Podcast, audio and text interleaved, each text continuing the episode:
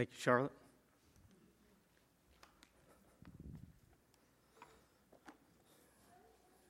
Well, good morning.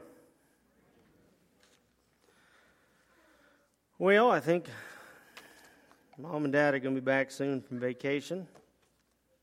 Cats are still alive. But the horse went lame on Friday. So there's always something. Always something. I can destroy enough, I won't be asked to do this again.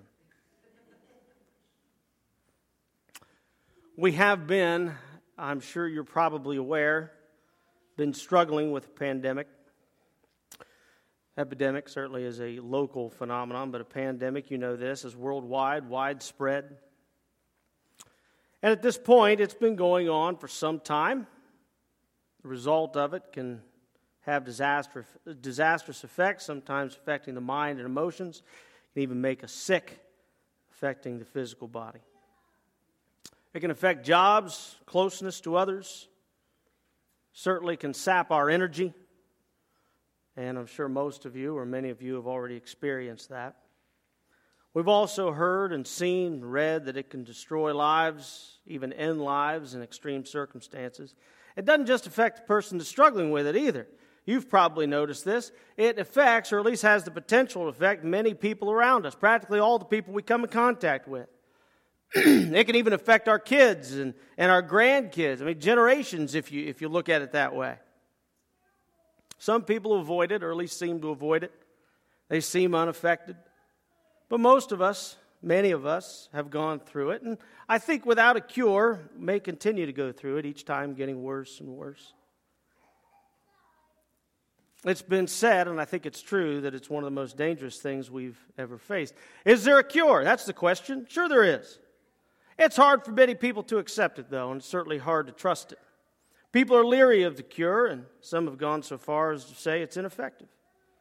If they accept it, there are those who feel it'll take away their freedom, that it'll deny them a chance to live in the way they were meant to live. It's no secret, even I've been affected by it, most of you know and I did my best to avoid it. Church has certainly been struggling with this dangerous monster. My family's been affected then and even now. And if I spent too much time around them, I would run serious risks of not just affecting them, but infecting them.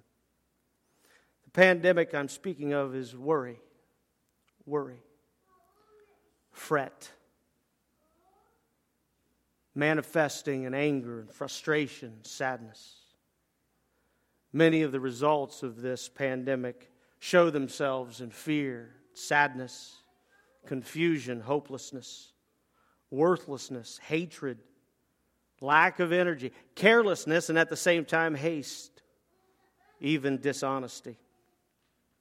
And yes, sometimes bad physical health, heart attacks, ulcers, high blood pressure, migraines. I'm not suggesting that worry causes all of those things all the time. I am saying that worry can cause those things. Uncontrolled and unchecked, life defining worry is one of the, probably the, most dangerous thing the human race can go through.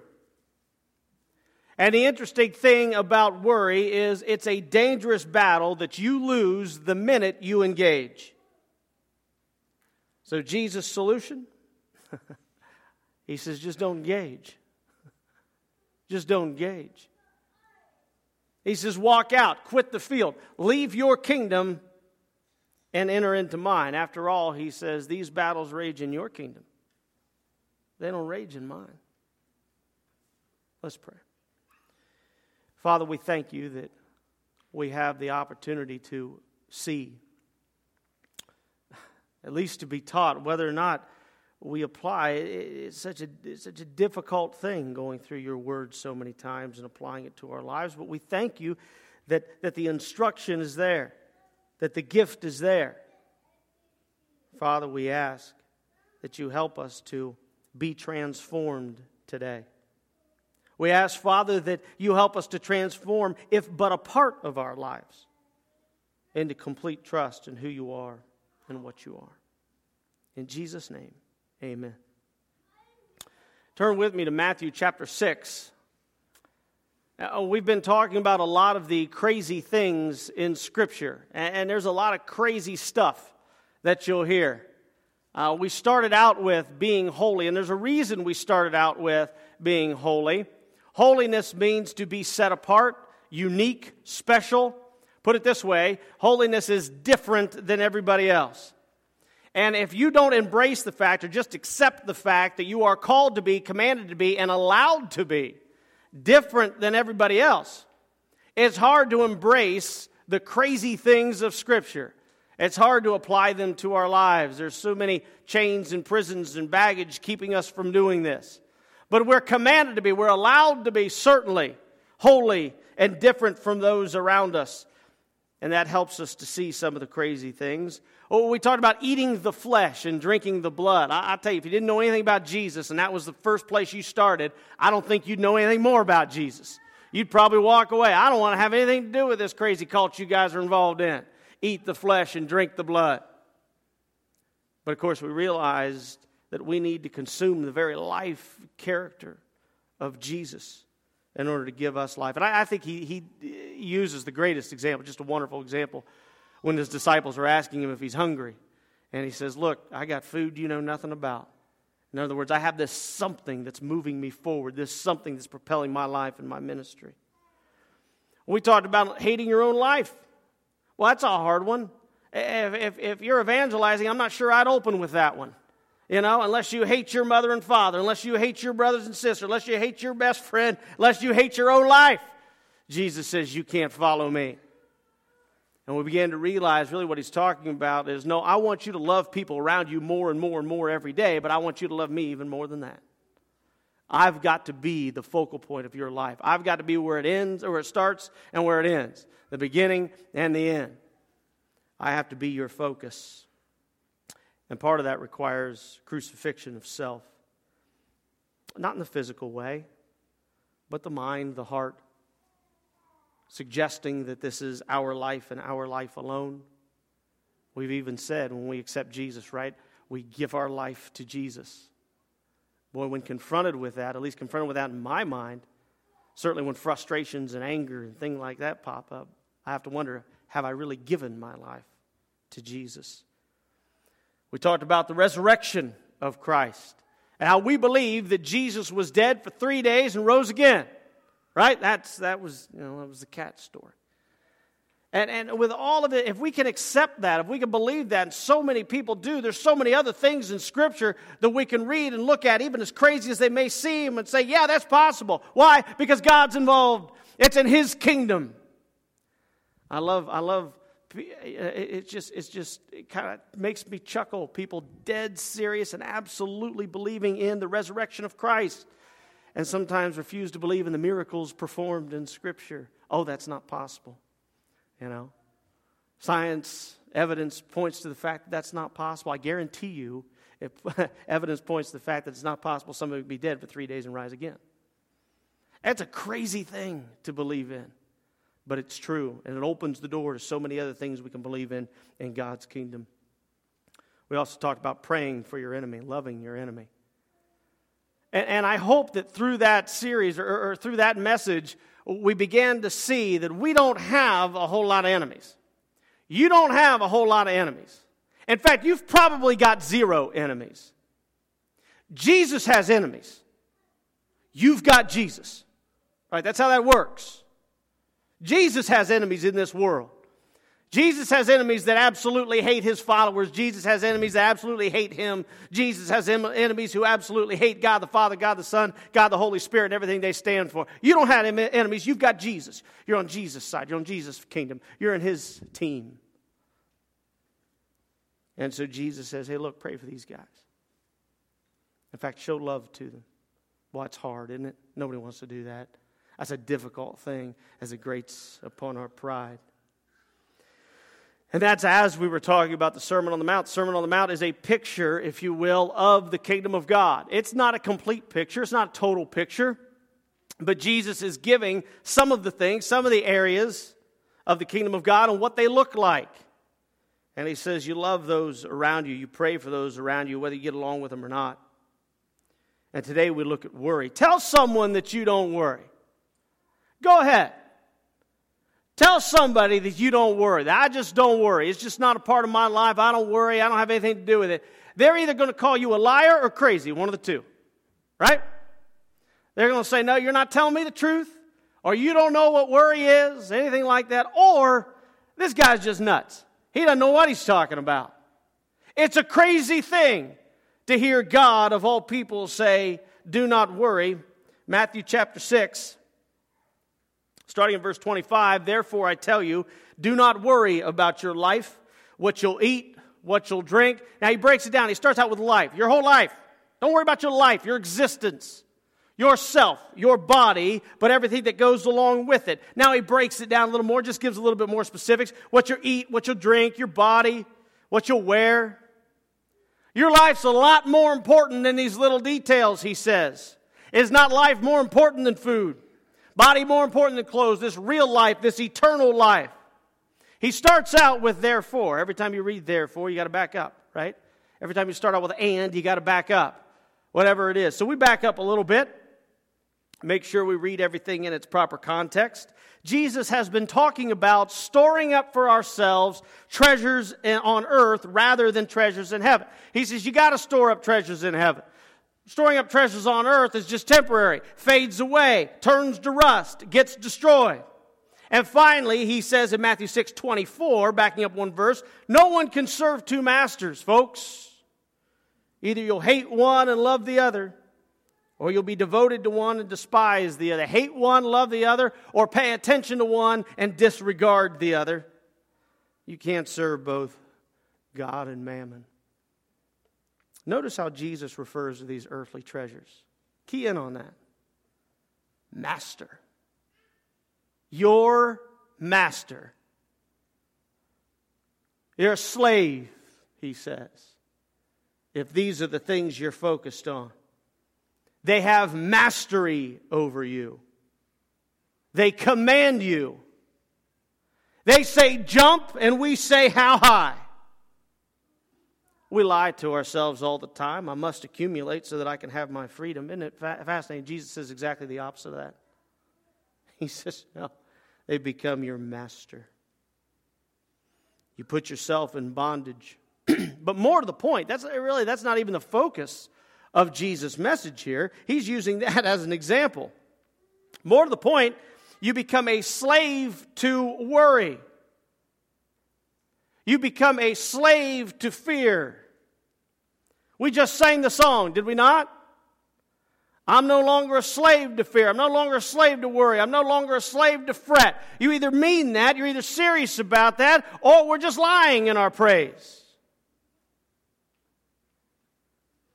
We meditate on the things of the world that bring death and destruction rather than bring life and freedom. And then we wonder why we feel trapped. We wonder why we feel down.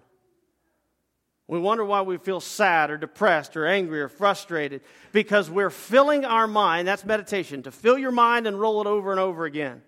We fill our minds with bad things, with worries, with struggles, with the possibility of something not working out. And we chew on it and we chew on it and begins to change who we are and what we are. And when this, this world, this life begins to close in, eyes begin to look at us and we feel trapped. Jesus says that's not the way to live. Jesus says, just quit that. Again, 25. Therefore, I tell you, do not worry. Don't worry about your life, anything associated with it. It may come as a surprise, although I don't think so when we see it this way. This is a command from God a command from God. Do not worry. Think about all of the things that we do in life. Think about all the stuff that we can get involved in. Think about all the opportunities we have, the highs and lows, just, just everything. Think all the stuff that you do. And there's so many things that Jesus never specifically addresses. Uh, I, I don't, you probably have a million questions throughout, throughout the day, throughout your week, throughout a season of your life, and you just think, I wish Jesus specifically addressed this question, then it would be easier to know the answer. There's a lot of stuff he does not specifically address in your life. In fact, most of the specifics he does not address in your life. He does this one, though. For some reason, this is one that he picks out and he gives you and me a command do not worry, thus saith the Lord. And too often we say, I don't care what you say. Right? I have. I have. I know better than Jesus does. I see more than God sees. I certainly know me and my situation a lot better than God does. It is an absolute command that we are given. And what's Jesus' argument? Well, there's two arguments here. First one is it doesn't do any good. It doesn't do any good. Nobody has ever changed the outcome of anything by worrying about it, never once in the history of mankind. Worry does not build, it only destroys. 627, this is what he says Can any one of you, by worrying, add a single hour to your life? Can you change the bare minimum of your life in any way by worrying, by fretting upon things? It's almost as if you could do an experiment. Take two people, similar walks of life, put them in two different rooms, you know, just leave them there for a while. One of them you say, hey, look, I want you to take a load off. Relax, chill out, put the game on. Put the Ohio State Rutgers game on if you really want to be in a good mood, right? Sorry about that spoiler. Put, you know, think about wonderful things, beautiful things, your family, I mean, all this stuff. And then you can put the other one in another room and say, hey, look, I got a whole list of problems that you got to figure out. You got to run through these. You got to figure out what to do and what to say and how you're going to do it. And, uh, and not only that, I'm going to add in just the issues and problems of life and this world and all the things people say and all the stuff you don't agree with. I'm just going to add that. Now, your job is to dwell upon that. Your job over here is to relax. Don't screw that up, all right? Just hang out and relax. You can come back a day later, two days later, a year later, open up the two rooms, right? One of them feels, possibly even looks horrible. All he's been doing is meditating on the crazy things and the horrible things and the bad things and trying to figure this out. Think about this. But the other one, the other one's had a nice break. He's had some peace. He's had a, a refreshment. Here's the thing that's it. That is the only difference. You see, both of these people are going to have to get up and go to work tomorrow. Both of these people are going to face the same challenges. Both are going to face the same struggles. Both did yesterday and they're going to today. Both are going to have to raise their family. Both are going to have to do this and do that. They're both going to be doing the same types of things, understanding and grappling with the same challenges, good days and bad days, caring for their families. Jesus says, look, you can't change the outcome by worrying. You can't add hours. If anything else, you take away hours. Every time we fret and worry on something, church, just understand this, please. You do not change the destination. All you do is make the journey a whole lot worse. Jesus himself says, You don't change a thing by worrying. What's the second argument? As second argument, Jesus says, if you're going to worry, you got a trust problem. You got a trust problem. You don't have a life problem. You don't have a difficulty problem.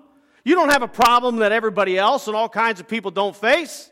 You got a trust problem. You, you have probably been in a situation one time or another where, where someone talks to you about an issue or a problem or a struggle in their life. And, and then later on, you know, later on down the week, somebody else comes in and talks to you about a, a, a problem or an issue or a struggle in your life. And they think to themselves, or they say to you, I just know I'm the only person going through something like this. And in your mind, you're thinking, oh, buddy, there's a lot of people struggling with what you're struggling with. There's a lot of people going through some hardship. There's a lot of people going through these things that make our minds and our hearts spin. And you need to trust. You got a trust problem. Go back a verse to verse 26. Jesus says, Look at the birds. They don't sow, they don't reap, they're not out in the field slaving away. Yet your heavenly Father cares for them, He feeds them, gives them everything they need.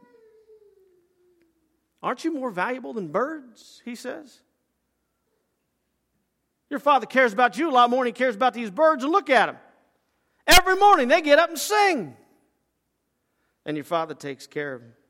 We looked at 27, jumped down to 28. And why do you worry about clothes? Look at the flowers. Look at the beauty around you, Jesus says. They don't labor, they don't spin, they don't do anything like that. Yet, even Solomon, in all of his splendor, Solomon was incredibly wealthy Israelite king. People came from all over the world, literally came from all over the world to look at him and look at this incredible kingdom he had. Even Solomon, in all of his splendor, was never dressed like one of those. Look, if that's how God takes care of grass, if that's how He takes care of the fields, how much more is He going to take care of you? Look what He says You of little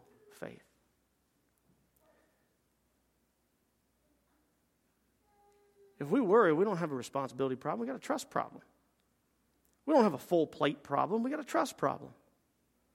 We don't have a priority problem when we know we've got a trust problem. We'll get to the priorities here in a minute.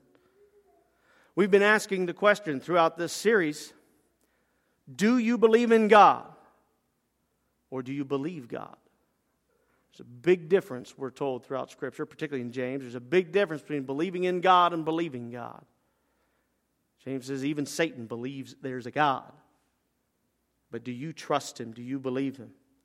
Church, when it comes to worry, this is where you find out. This is where you find out because this is the hardest command to follow that we have ever been given. It may be bold of me to say, but I'm going to go out on a limb and say that every one of us has forsaken this command, given up on this command from time to time. What happens, what do you call it, when you ignore a command from God? Sin. Sin to sin against God. You ever put it that way? There's a command from Jesus do not worry about your life. And we say, forget it, I'm going to worry anyway. We're going to use excuses such that I can't control it. There's a lot of people that use that excuse for sin in their life. It's a sin. Anytime we go against the will, desire, especially a written specific command. Jesus lays out evidence. He says, Look around. Your Father cares for His creation. He sustains it, He gives it all its needs. Are you less important? Do you really think He's going to ignore you? By the way, this evidence that we see around us, that's a part of getting to know who God is. That's what Jesus is doing. Let me tell you a little bit about this Father. Let me show you a little bit about this guy who says He's going to take care of you we could see what Jesus is talking about when we look at our kids, right? Do you like it? Do you like it when your kids worry? Is that something that you, you, you hope they do? When your kids are worrying and fretting over something that's your job to be concerned about, are they being responsible? Do you want to heap stuff on their back? You want to heap stuff on their shoulders? We don't do that to our kids. In fact, we're smart enough to realize that kids being immersed in worry and fret and all of these issues and problems that you take care of, that are your responsibility, we know that that's destructive to them, destructive on them. And we don't like it. Those of you who have kids, you're not ignoring them. They have no reason, at least we hope, to worry and fret when you're on the job. They don't think that somehow you've forgotten them, that you want to harm them. Now, look, sometimes we give them vegetables when they want a cookie, right? We do that with our kids. Kids want a cookie. Sam always wants a cookie, constantly wants a cookie. And sometimes we give them a cookie.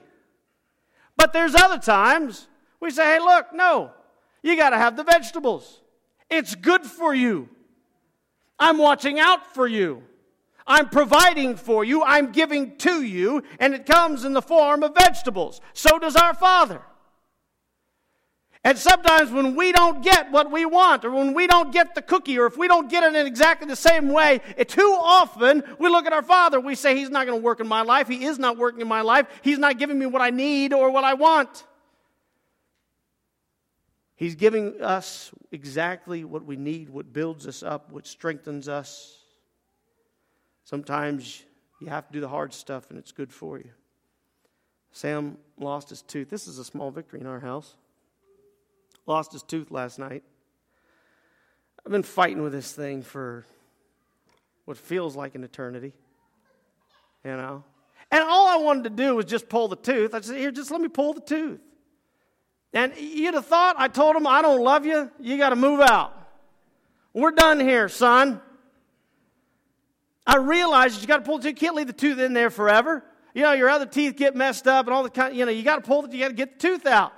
It's hanging on by a thread. Actually, the thread that it was hanging on by had lost most of its threads.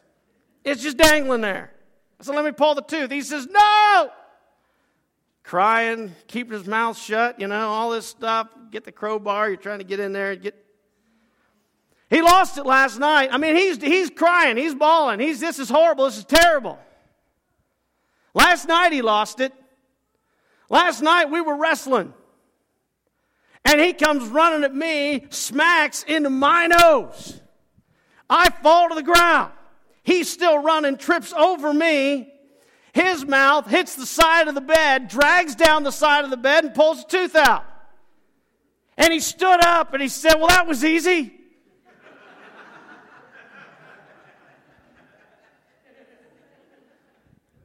Why didn't you just let me help you? Why didn't you just let me help you? It could have worked out a lot better. In fact, it could have worked out a lot quicker and a lot easier if you just would have let me help you. See, sometimes we don't wait on God when we worry. There's something in our lives that we need to either get rid of or we need to add to our lives. We know it's a need in our lives, and we try to take it on ourselves because it rolls over and over and over in our minds. It begins to blacken and darken our heart. Sometimes we need to just wait on God to work in our lives. A couple weeks ago, we quoted Tozer. And this is a great place to remind us God's supreme purpose for making us like his son is making us like a son, Jesus Christ. If we understand that everything happening to us is to make us more Christ like, it will solve a great deal of anxiety in our lives. But you got to believe it. There ain't anybody else that can make you believe the truth of Jesus Christ. Anxiety, you know where the word anxiety comes from? It comes from anxious, doesn't it? experiencing worry, unease, nervousness. Because one may argue, I don't have to worry about the things Jesus is specifically talking about here. Because he's using the example in Matthew chapter 6 of material things. Eh, you might be saying, I don't worry about that stuff. I, I, I got to be honest with you. I just, just level with you. In our home, that's, that's really not, not a big concern. Here today, gone tomorrow, here back the next day. That's just kind of the way it goes. But don't assume that this is the extent of our worry. And don't for a second assume it's the extent of the command not to do so. Philippians 4 4 through 7, Paul is talking about anxiety in the heart. And this is a longer passage, and he's focusing on it. Rejoice in the Lord always. I'll say it again rejoice. Let your gentleness be evidence to all, because I guarantee you, if you're worried about yourself, if you're consumed with fret, there goes your gentleness. It's usually replaced with anger, frustration, and anxiety. Let your gentleness be evident to all why the Lord is near. Lord hangs around all the time. I didn't believe that for a long time. I do believe it now. That He's with you, cares about you, goes where you go, goes through the same challenges you go through, right along with you. The Lord's near, He's with you. Sometimes we don't care because we don't care, right? We ignore Him. Don't be anxious about anything, Paul says. Anything. It may have nothing to do with material possession. It may have to do with the, you know, the kids. It may have to do with the job. It may have to do with the spouse. It may have to do with uh, confrontation. It may have to do with all this stuff. Don't be anxious about anything. But in every situation, with prayer and petition, with thanksgiving, that's to gain perspective. Okay, that's not a quid pro quo. I'm going to thank God for this. There way He's going to bless me over here. No, with thanksgiving, gain perspective in your life. Present your requests to God. Lament. Lament to God. You can lament to anybody around you, that's fine. But God's got the power to work and act and move in your life. Lament, there's a, lament is a proper act of worship. There's an entire book called Lamentations. Talk to Him. The Old Testament, Moses' prayers, right? Moses is yelling at God sometimes. Lament. When you're going through anxiety, difficulty, hardship, present your request to God. And what's going to happen? What does Paul promise us? What does God promise through his servant Paul, verse 7? And the peace of God, which you're not really going to understand, it transcends all understanding anyway, will guard your hearts and your minds in Christ Jesus. Not only do we see yet another command in Scripture, don't worry, we begin to see the solution, the cure, if you will. Remember the two people in the experiment one filled with worry, another filled with hope or rest. Paul continues on in 8 and 9. Remember this, but one person we said, hey, think about beautiful things and good things. You think about all the ugly things in the world. What does Paul say in 8 and 9? Finally, brothers, replace this worry, will you? Whatever's true, whatever's noble, whatever's right, whatever's pure, whatever's lovely, admirable. If anything's excellent or praiseworthy, meditate on those things. Think about those things. I realize you've got responsibility, says Paul. We don't have any more responsibility than Paul did. He says, But I want you to focus on the beautiful things of life, the wonderful things that God gives us, the wonderful things that God does in your life. Those are the things I want you to chew over and over and over. Whatever you've learned or received or heard in me or seen in me, put it into practice, and the God of peace will be with you. What does Jesus say about the cure? What is his solution? He says, Don't just stop where you are, you got to replace it. That's our problem. You've got to replace it with the kingdom of God. He says, Come into mine. Too many times you'll get this advice. Won't you? You ever heard this advice? Well, just don't worry about it. Thank you. Don't think about it. Don't care about it. Jesus says, No, you got to replace it. That's the same thing Paul says. You got to replace it. There's going to be an emptiness. There's a void there that wants to be filled with some kind of meditation in the mind. Paul says you got to change it. You got to replace it. Jesus says you got to replace it. 31 and 33, uh, Matthew 6. So don't worry, saying, What shall we eat? What shall we drink? What shall we wear? Because who worries about those things? Huh? Pagans. People who do not believe nor care who Jesus is kind of a gut punch sometimes, isn't it, when we read stuff like that? What do we dwell upon? What do we think about? What do we meditate on? The pagans run after those things, Jesus says, but your heavenly Father already knows you need them. Seek first his kingdom and his righteousness. And all these things, they're going to find their place. They'll find their place. Now, lack of worry is not apathy, church. It's not as though we don't care. It's not as though you do nothing. You still get up, you still work hard, you still do the things you need to do. But what does Paul write again in verse 9? Whatever you've learned or received or heard or seen in me, put into practice. I get so sick and tired of people thinking that God works like a magic genie. Doesn't work that way. It doesn't work that way in your life or my life. You got to put it into practice. Listen what Paul says. He says, Everything you've heard me talk about, put into practice. Do you know what Paul's talking about? You ought to because it's written down right here. Runs through letters throughout Scripture. So we say to ourselves, I can't put it into practice. I don't know what he's talking about. We need to read, we need to study, we need to know, we need to ask and understand. It's life changing, it's mind changing, it's absolutely transformative. Put it into practice, and the God of peace will be with you. What does Jesus say? Seek first.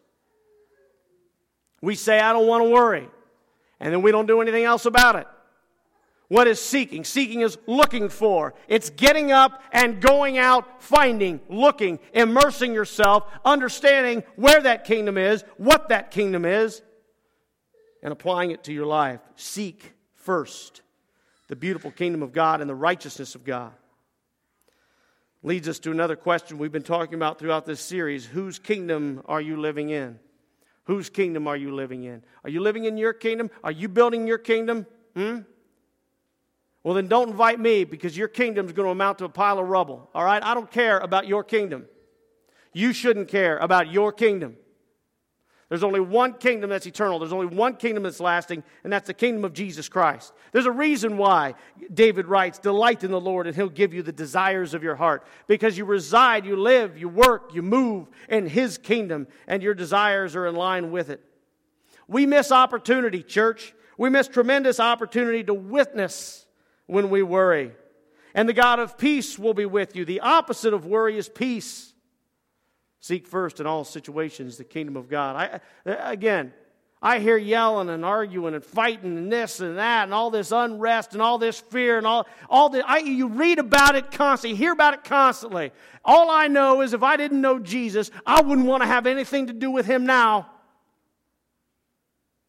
because none of these professors of Jesus Christ have peace in their life. All they've got got's worry, fret, concern, anxiety.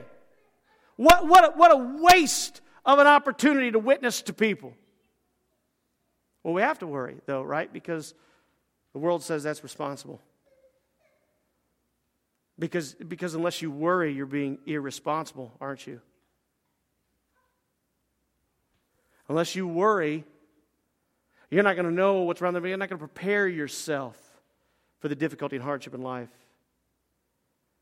Completely the opposite of what Jesus says. To worry is irresponsible. Horribly, horribly irresponsible.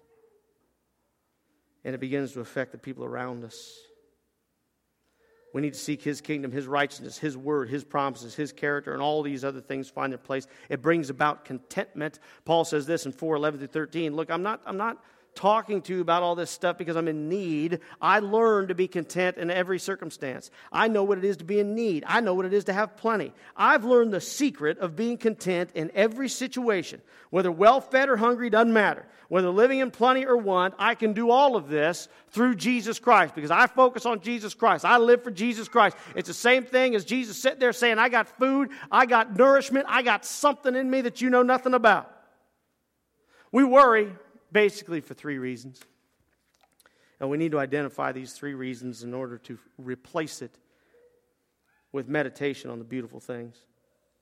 Basically, you boil it down to three. There's other reasons, but these are the main, the big ones. And again, one is the biggest problem we've already talked about, and that is trust, lack of trust.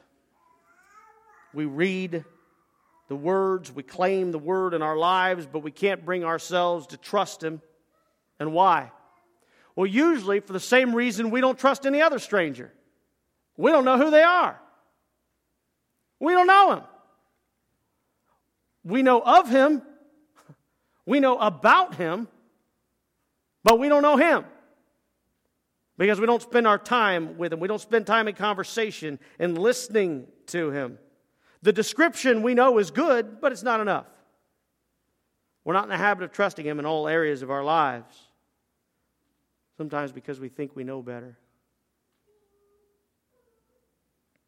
Jesus never worries, he never panics. Ever.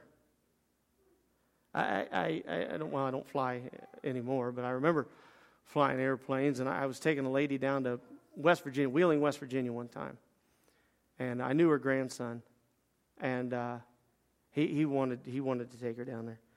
And so, I, yeah, sure, it sounds like fun. And so we took off out of Bellefontaine, and uh, she, she'd never flown before. I didn't know that. Let the guy know before you take off, all right? Um, she'd never flown before. And, uh, but it was something she wanted to do. She wanted to try. You know, she's an older lady. She wanted to do this. And, and we got about halfway to Columbus, which is real quick. And I, I looked back. She was sitting in the back. And I turned back and looked at her. And she was just scared to death. I mean, scared to death.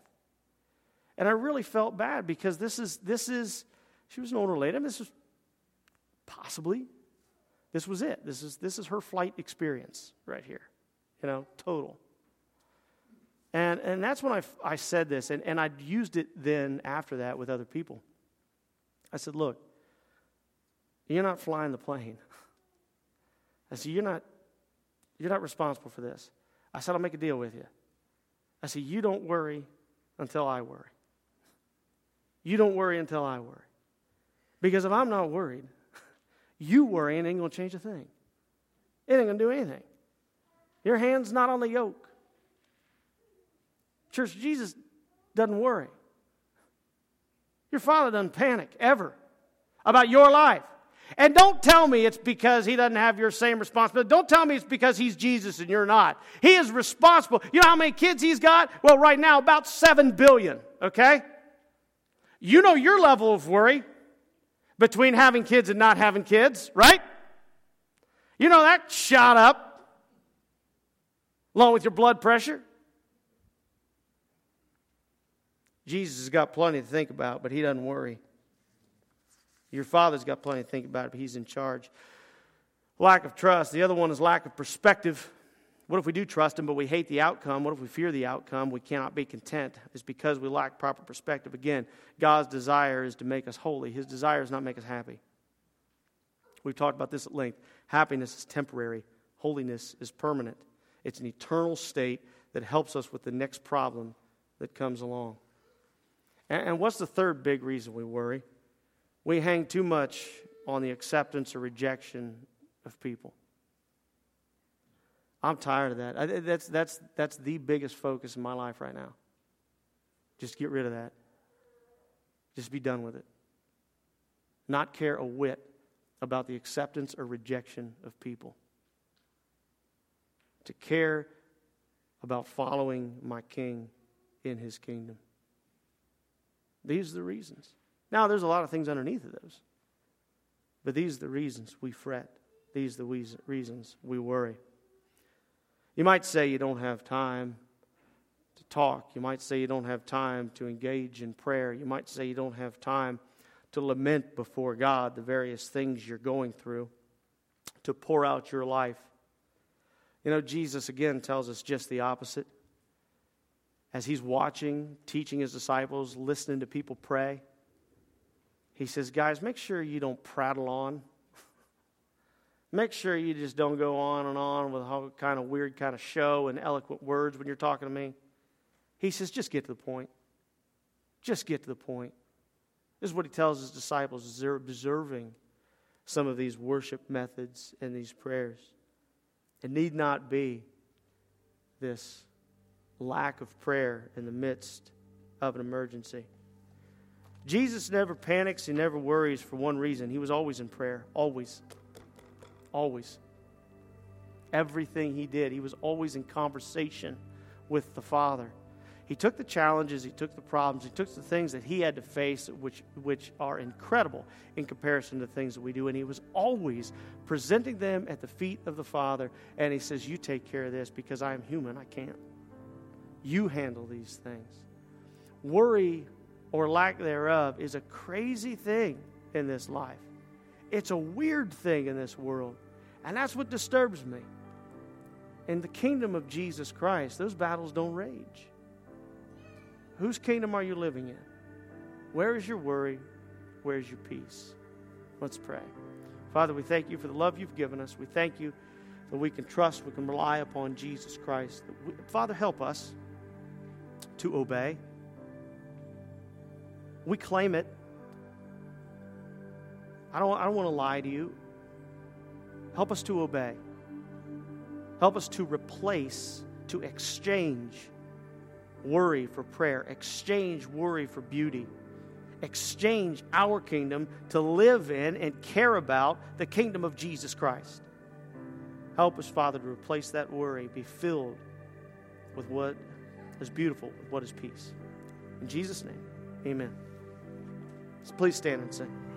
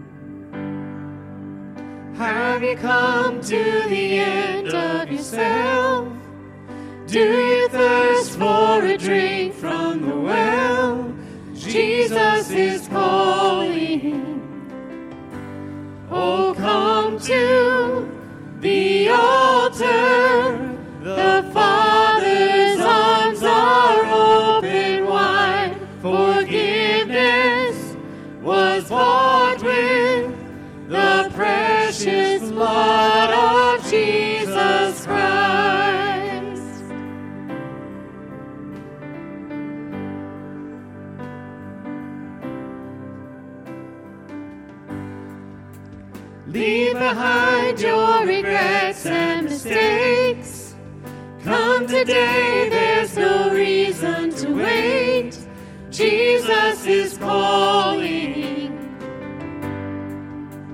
Bring your sorrows and trade them for joy. From the ashes, a new life is born. Jesus is calling. Oh, come to the altar.